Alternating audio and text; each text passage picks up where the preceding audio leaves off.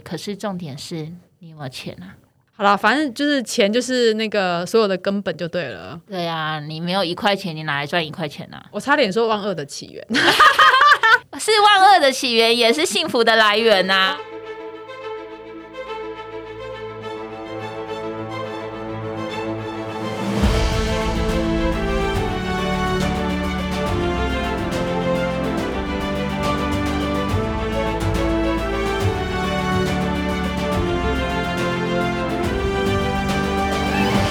好，欢迎来到朕的天下，我是郑来儿，各位子民好。今天呢，我邀请到了呃我一个老朋友，然后呢，他有十八年的国内外理财规划经验，然后曾经协助过上百位高资产客户，然后你这辈子都在银行没有离开过，对不对？对，就是一个银行老屁股的概念。对，所以呢，让我们来欢迎一下安娜。大家好，我来朝圣啦！我是朕的指名安娜。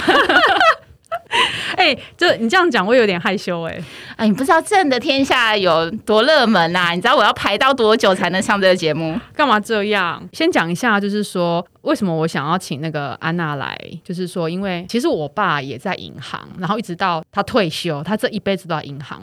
可是你知道，身为女儿的我，超不成才，就是我理财观念超差的。所以我想要请安娜来，就是讲说，因为我之前听过你的演讲，我觉得你真的讲的很棒，就是有一些呃基本的理财观念，像我觉得印象比较深刻的。对我来讲啦，就是在我的过去的经验里面，对我印象最深刻就是那时候是台湾那时候信用卡刚上市，那时候塑胶货币刚上，我大学的时候，然后呢，他那时候审核没有什么门槛，你只要申办他就给你，所以后来造成了很多的呃卡债问题，就是因为大家就是第一个对呃塑胶货币不太了解，然后再来就是说，基本上啊，我觉得一般的年轻人其实不太有理财观念。其实我们这个世代的年轻人其实蛮辛苦的，我们就是叫草莓族嘛。嗯，对。然后我们这个世代刚好长辈那一代又遇到了亚洲金融风暴，你说雷曼那时候嘛，因为雷曼是后面的。不然还有什么？对，亚洲金融风暴啊，就是在可能我国中的时候，对，那台湾其实在我国中之前，其实我们的经济是非常复苏的，甚至那时候台股都是上万点嘛，哦然，后对对对对对，对，然后可是那时候就是遇到亚洲的金融风暴，嗯，所以那时候有很多中小型企业全部都是跳票，然后一夕之间台股那时候也是跌到从万点跌到千点，所以我们可以说草莓族这个世代其实是经历了父母那一代的就是金融风暴以外。又经历了 SARS，然后又经历了雷曼，然后甚至到现在的 COVID nineteen。嗯，那在这个过程中，其实也有几个就是理财的一个症结点，就刚刚讲的，像是信用卡卡债的部分。嗯，我还记得我那时候是 SARS 那一年毕业。嗯，我第一份工作哦，就是刚好就是信用卡的甄审。甄审就是说，我们去办信用卡，我们不是会把一些相关的财力啊，或者是一些资料，那其实是有一群人后台作业会帮你去，他去核你的卡的额度。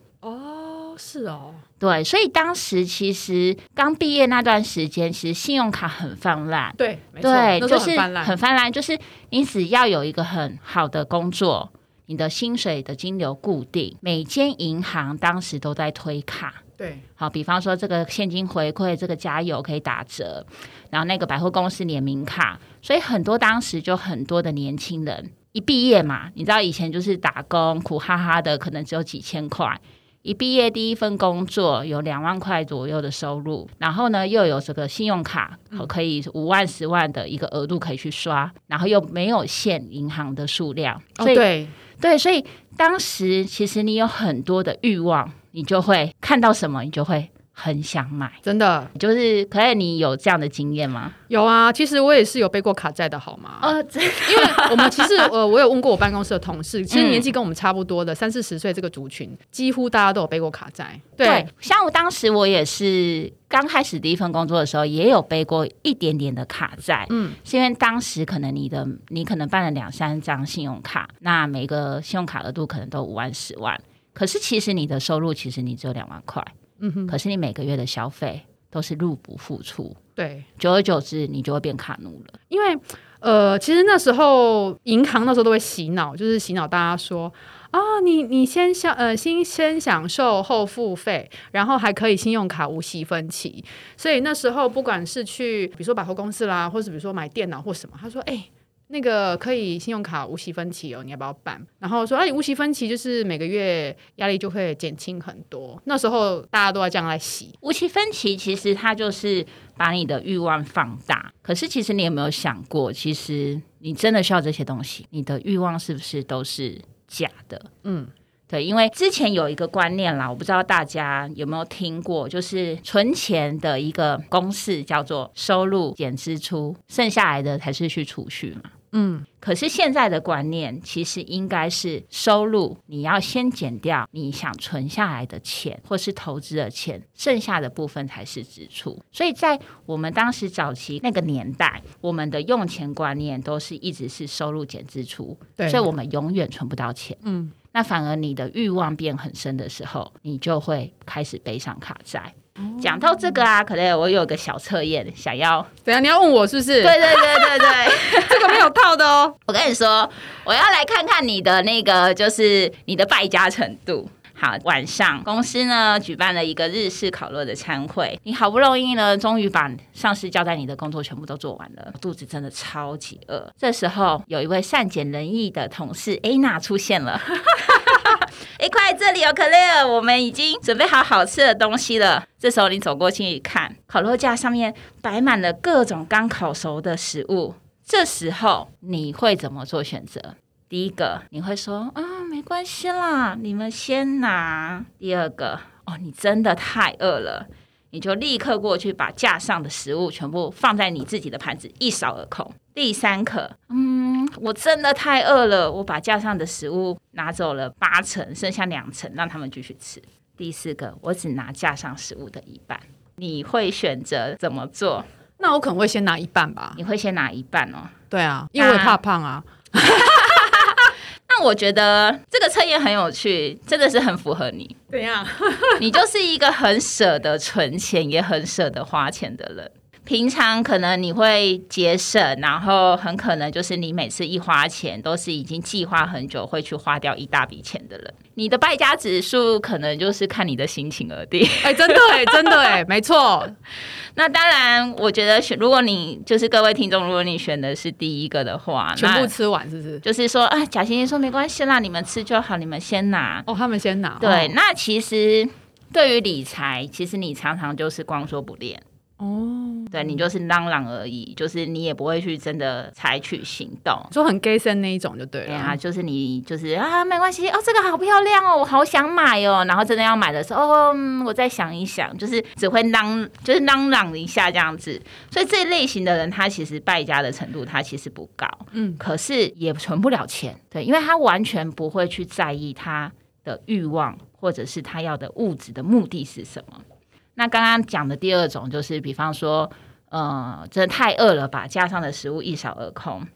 这种人啊，呃，对钱跟食物 都很敏感，他很清楚知道钱的来源跟流向，然后败家指数也低，愿意会去学理财。那刚刚最后一个就是将架上食物。取走八成的人很神奇哦，这一类的人是最擅长八成，为什么？为什么？因为你还有你会控制啊，你会知道说，哎，我八成的东西我先拿走，剩下的两成可以去做其他的事情，所以这类型的人是比较。懂控制，所以反而比较存得到钱啊！你这测验，我觉得有点出我的意料之外耶。可是你自己讲一讲，你是不是蛮准的？你是不是看心情败家？是，没错，这个有准。可是其实我们看心情败家也没有不好啦，因为我也是啊。可是我觉得就是回归到，就是我们去测试这个就是败家的指数，其实也是要回归到刚刚讲的这个所谓的财富公式啊，就是你的收入。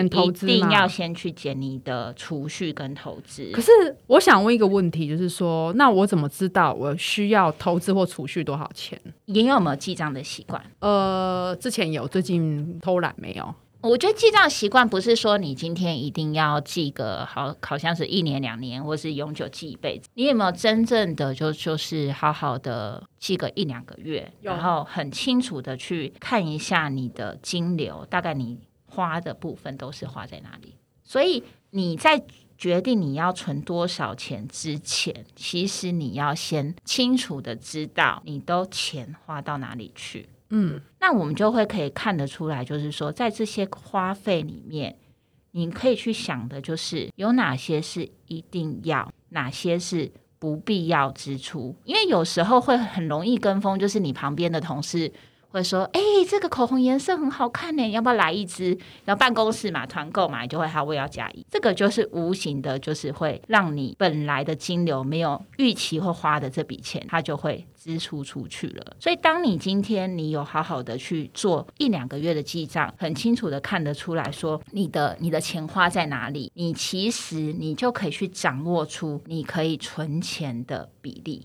假设说，因为我觉得存钱这件事情啊，你说简单很简单，你说难也很难。嗯，因为大家都没有把一个观念，就是把它就是刻在你的脑袋里面，就是你要把这些你会固定去储蓄或投资的这些钱，你也要把它当做是一个固定支出的比例去做。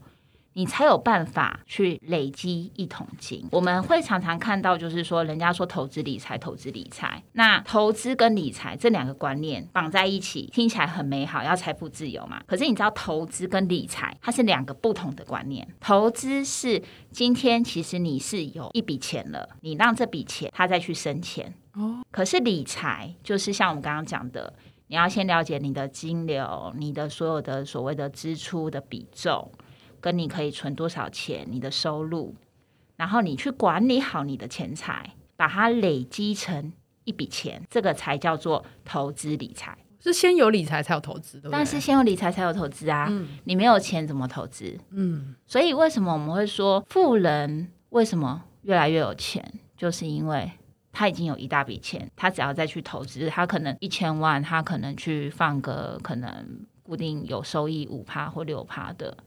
他一年他其实就可以赚了好几好几好几十万的这个所谓的收益，对，所以投资理财这个动作之前，其实你的观念你要非常的正确，所以你刚才在强调的就是那个收入减投资等于支出嘛，现在新的观念是这样，对不对？。对，现在所以我也可以先计划，就是说，假设好，我我可能比如说我明年要有什么计划，我可能假设我今年可能要存个十万，那我就是像下去摊，所以我看我每个月要存多少钱嘛。，对你，比方说，假设你明年我们疫情趋缓嘛，然后终于可以出国了，你就是想要去个欧洲，十二万的旅费跑不掉吧？至少买个包吧。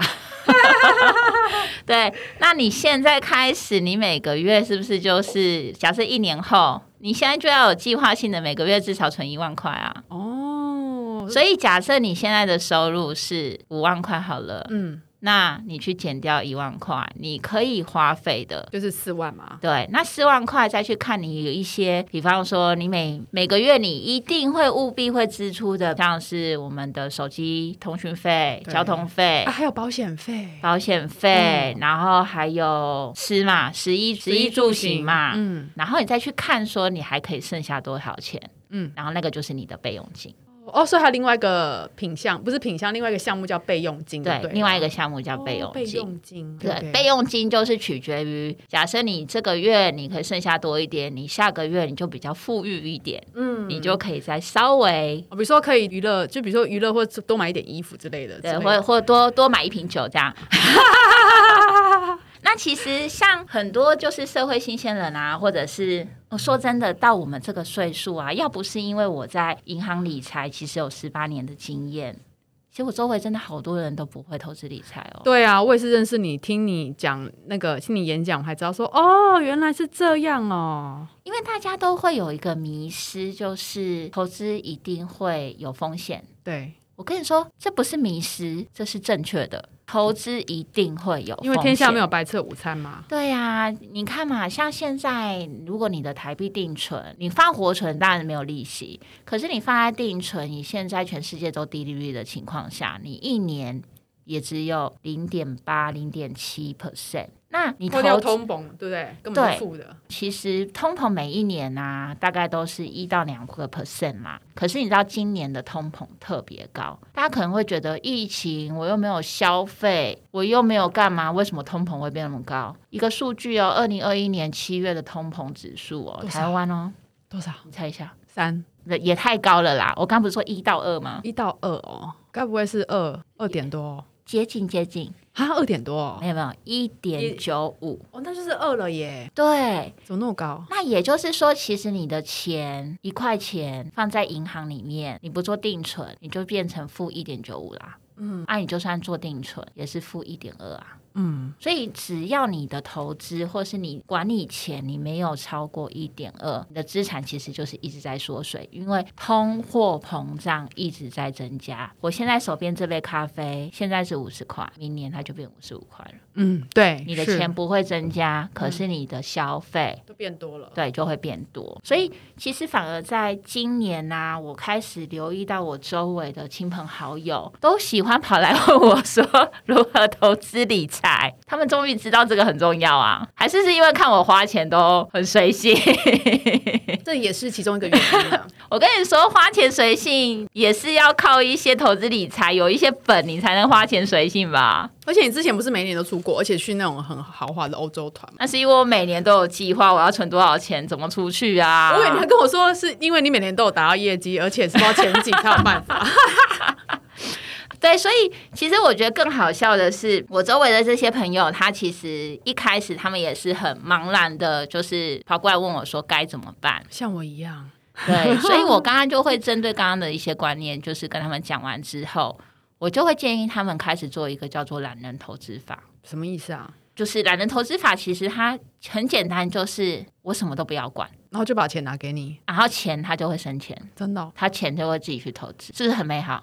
对啊，可是你在做懒人投资法之前，其实你要先了解自己你可以接受的风险程度。哦对，因为我们之前去银行，我忘记是去银行还是去哪里证券公司的，都会都会有个评估风险评估报告嘛，然后就对评估你我们自己本身的个性是呃低风险、中风险还是高风险。因为其实像长辈啊，他们或者是周围有一些朋友，他们都说投资会亏损，然后投资都是不会赚钱的。那都是在于说，第一个他们不了解自己可以接受的风险程度；第二个还有就是他们的投资的时间。可以忍受的程度，第三个就是他们投资的种类，就是你拿捏好这三个要点。其实我觉得投资它是一个很简单，然后很无聊、固定的行为。你不能这样讲啊，因为你是专业的，你知道我们就是连业余都扯不上。也不能这样讲啊！你看，像我刚刚讲懒人投资法，就是你不用去管啊，对那它不对？是它是怎样定期定额吗？还是怎样对，就是像你讲的定期定额，买基金那一种哦？你可以买指数型基金，嗯就是所谓的 ETF，、嗯，或者是你可以去买国内外的海外基金，所谓的定期定额。那他们的好处就是说，其实你只要像我刚刚提到的，就是你的收入一定要去减掉固定的储蓄嘛，那你就可以透过像这样的定期的定额的方式，每个月你可以去强迫自己，比方说五千块、一万块，自己能力所及去选一个定期定额的标的。那定期定额的标的呢，其实你也不用去天马行空去想的太复杂，你就是比方说像是呃 S M P 五百，哦，那个我知道，那个是对有点类似那个零零五零的概念的，对，吧或是台湾、台湾指数零零五零，就是台台湾五十这种，就是台湾前五十大的企业，或者是呃全球型的这种所谓。欧洲、美国、亚洲，它就是全世界最大龙头的公司，基金公司，它会帮你把它挑选在一起。嗯，你就是去做这类型的全球型的配置，然后你就不用去管。好处就是说，你也不用去我每个月要花多少钱去投资，我也不用去看这些公司的财务报表，然后也不用去研究这个技术分析。然后呢，这些所谓的指数型基金或者是基金公司挑选的这种全球型基金。它就会自动帮你去筛选表现比较好的大型公司。哦，会有加权的那个，对不，加权。那这种的话，就会很适合像我们这种朝九晚五的上班族。哦族，嗯对，反正每个月时间到，就像你你会扣卡费一样，时间到他就把你扣掉了。嗯，然后呢，也是适合就是啊，我不想要花太多时间啦，去研究投资，反正只要能抗通膨比定存高就好了。嗯，对，或者是像妈妈，就是你本身就是很忙碌的这群人，其实像懒人投资法，其实就是很适合你。像我自己啊，在这个行业投资就是十八年嘛，啊，你也认识我弟嘛？我弟呢，吉亲姐姐就是在这个行业十八年，然后去年才开始，终于终于终于在第十七年的时候找姐姐了，终于跑来找我说：“姐，我想要来存钱。” 我跟你说，我讲他的这个故事，不是要 cos 他，就是取笑他，而是要跟各位的子民讲说，只要你愿意投资理财，永远不嫌晚。对对对，就算你跟我一样很老了，然后你现在才开始要投资，那也没有问题。我我没有跟你一样很老我啦。说我啦，我在跟那个 我在跟那个听众们讲，那你这种懒人投资法，它其实不是说你钱一直投进去，你就不用理它，你也需要设立一个叫做停损点。嗯，或是停利点。可是因为定期定额，你每个月其实你都是固定的钱会投入，所以我会建议各位子民，就是说，当您选择这样的定期定额的方式，其实你只需要选择的是停利点，停利点哦，对，停利。哦，为什么？因为市场都会起起落落啦，嗯你像看它走高，可能过一阵子它又变低了，又变低了，它是一个波段，对不对？对比方说，它里面有一些公司的财报不好，或者是哪边又动乱，像我们像这是疫情，然后或者是像以前的金融海啸这类型的，那其实都会让这些市场它的价格波动，股票的价格波动，它其实是起起伏伏的。可是，在这个波动的过程中，定期定额它其实就是每个月固定一个时间帮你买入一定的金额。那可是因为买入的价格都会不一定，所以你是一个平均成本的概念。嗯，然后今天买十块，明天买九块，后天买八块，就大后天是十一块。可是我的平均成本就大概是九块，对。可是它今天突然涨到十二块的时候，你就可以去获利了结了。哦，那有建议就是说停利点的百分比要抓多少吗？其实是看个人，看个人哦。可是如果是做定期定额，我会建议大家各位子民的百分比大概是抓十趴左右。哦，十趴就可以了。嗯，十到二十，可是有时候看状况哦，你有可能刚好你买五千块进去之后，你就赚了十趴，那五千块你赚了五百块，很挣扎要不要卖，对不对？嗯，这时候就不用卖了啦，因为你才刚开始做投资。所以还是建议要累积一段时间就对，了至少三个月、半年哦啊三个月三个月到六个月，你再看那个获利率，然后随时去做一些调整。可是当今天它的投资是一直往下跌的时候，你的定期定额也不要停扣。对，对，因为当今天市场反转的时候，你才有机会一次的获利了结。嗯。我举个例子，像呃，二零一八年这个中美贸易战的时候，我就有一个朋友，当时他就选了中国基金，真的投进去之后，每个月投进去都没有正报酬过，都是一直负的哦。因为就遇到中美贸易战啊，哦中国跟美国一直在那边角力来角力去啊，嗯，对，所以进去之后，他其实中间快两年的过程，他真的很挣扎。很痛苦，我懂，我懂。对，他就很痛苦。他就是每天打开他的 portfolio，都是看到他的都红网银字哈都是红字。快乐北送啊！对，然后一直扣，一直扣。可是，在两年后，他获利二十趴出场。两年后哦，你去想嘛，他如果一个月欸他存一万块，你坚持两年二十四万，嗯二十趴，嗯四万四万八八哎，一个月薪水哎，对啊，那个投报率其实等于是一年是十趴、欸。嗯嗯嗯，对，所以有时候坚持，它其实是为了后面很好的、美好的果实啊要。忍耐就对了。，对，所以我觉得投资它其实是很有纪律、规律，而且就是它需要累积，它才有办法去改变我们的生活方式。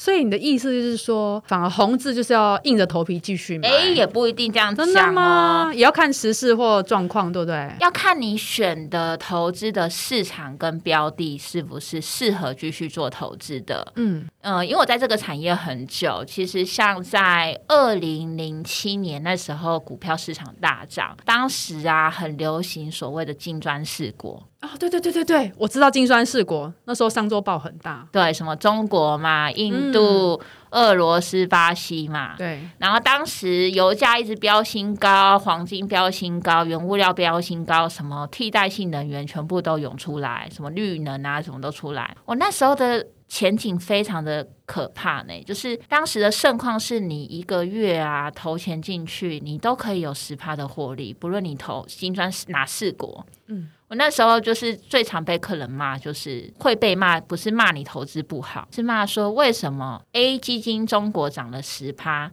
你 B 基金中国场才涨九点五趴，为什么你帮我买 B 基金？所以当时很多人呢是在这种高点的情况下，他们才开始接触投资理财。嗯，所以其实，在二零零八年金融海啸来的时候，很多的人就是跌了七成，就是在这个金砖市就滑铁卢啦。嗯，然后甚至现在是二零二一年了嘛。二零零八到现在十三年的时间，你当时如果投资在绿能，到现在不好意思，我告诉你，就算你再怎么定期定额下去，负五十趴就还在负五十趴。像刚你提到那个中美贸易战，为什么你会叫你朋友继续买？是因为你预测它之后会一段时间就会结束了吗？应该是说，其实我们也是在做投资理财，其实，在顾问这一块，他其实都会去看。整个全世界未来可能三到五年甚至十年未来的投资市场展望，好，然后各个公司的一些前景。那当时其实你投资在中国，可能会有很多大家比较耳熟能详，像阿里巴巴、腾讯啊。好，或是什么呃，中国移动啊，这种大型公司，其实只是因为所谓的政治角力的一个关系，这个就叫做所谓的投资的突发事件。通常这种造成价的一个跌幅，它其实只是反映大家的心理层面。嗯，投资很有趣，它也可以是一个心理学。哦，这个越讲就会越深了，太深太深了。对对对，所以就是。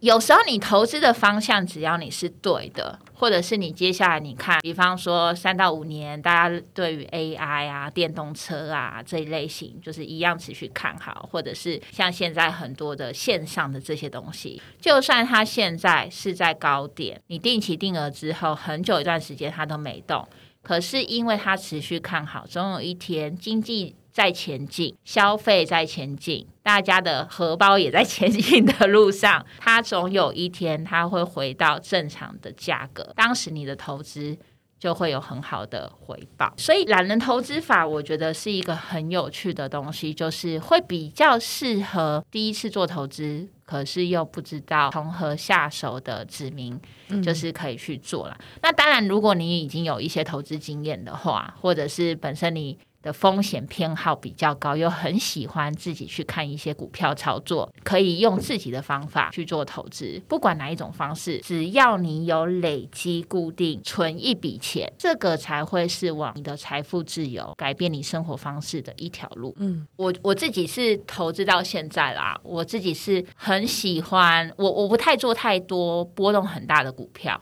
我很喜欢做那种全球型，然后是配息的。哦，配息的，嗯，对你有没有听过这种配息型的？有，对，那配息型的很好玩，就是有没有听过一个叫做睡觉的时候，你的钱会帮你赚钱？我只想到比尔盖茨而已。为什么想要比尔盖茨？还有那个马斯克而已。为什么？啊，他们就是睡一觉起来，钱又更多啦。那人家是也是有一大笔钱呐，而且人家人家人家的那个睡觉起来，他靠的是他的创意呀，跟他的前景啊。我也很想成为比尔盖茨啊，也很想成为马斯克啊。可是我就是一个很一般的平民啊。因为那个之前呢，那个很多就是那个什么理财周刊，他们都会写说，哦，那时候因为比尔盖茨是首富，那时候还没有那个特斯拉还没出来嘛，他就说比尔盖茨每天只要睡觉起来又多多少钱。那我对这个新闻印象超深刻的。我觉得他比尔盖茨他是因为他是有一个梦想，所以他知道他在做这件事情是对的，所以他的股价就一直涨嘛。嗯，对。可是。我们不是创业家，所以我们能做的就是把我的钱好好的累积，放在一个对的投资标的里面，嗯，让他去帮我创造我的第二桶金。的被动收入。当我今天回到家睡觉的时候，我还有第二个收入。你的生活是会过得很惬意，是，但是前提是要有钱嘛？对，所以又回到刚刚的重点了，你要先有第一桶金。嗯，对，所以你准备好存钱了？不是说永远都不嫌晚吗？对啊，所以嘞，立刻 right now。所以我觉得就是说，就像王永庆先生曾经讲过的一句话啦：，你赚的一块钱不是你的钱，你存下来的一块钱才是你的钱。嗯，所以就是跟大家做一个共勉之，哦，今天的结语就这样了，我觉得好棒哦，以吗？很棒很棒。你赚的一块钱不是真的一块钱，你存下来的才是真的那一块钱，对不对？对啊，好啦，可是我觉得，呃，除了刚刚王永庆先生讲的这句话，我觉得巴菲特也有讲了一句话很重要啦。投资哈，就是当别人贪心的时候，你记得要谨慎；嗯当别人恐惧的时候，你要记得贪婪呐、嗯，假设你在二零二零年 COVID nineteen 大跌六十趴的时候，你进场了，恭喜你，现在的投资市值也是翻一倍了。对，可是重点是你有没有钱啊？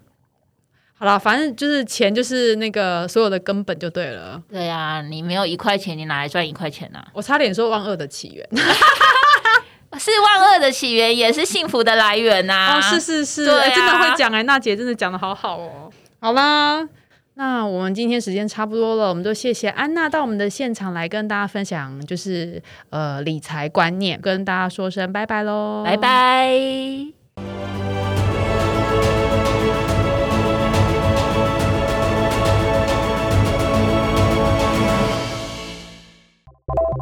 顾问其实最开心的就是，当今天你帮客人累积到他预期的财富的时候，客人对你散发出来的那个感激跟灿烂的笑容的时候，你就会觉得哇，这工作真的很棒，因为你就是在做对的事情。所以他过去骂你那些都不算什么了。客人给你的肯定的时候，你就会觉得过去不算什么了。可是当客人对你的责骂的时候，你就会觉得，唉这个这这这这个工作真的很难啊。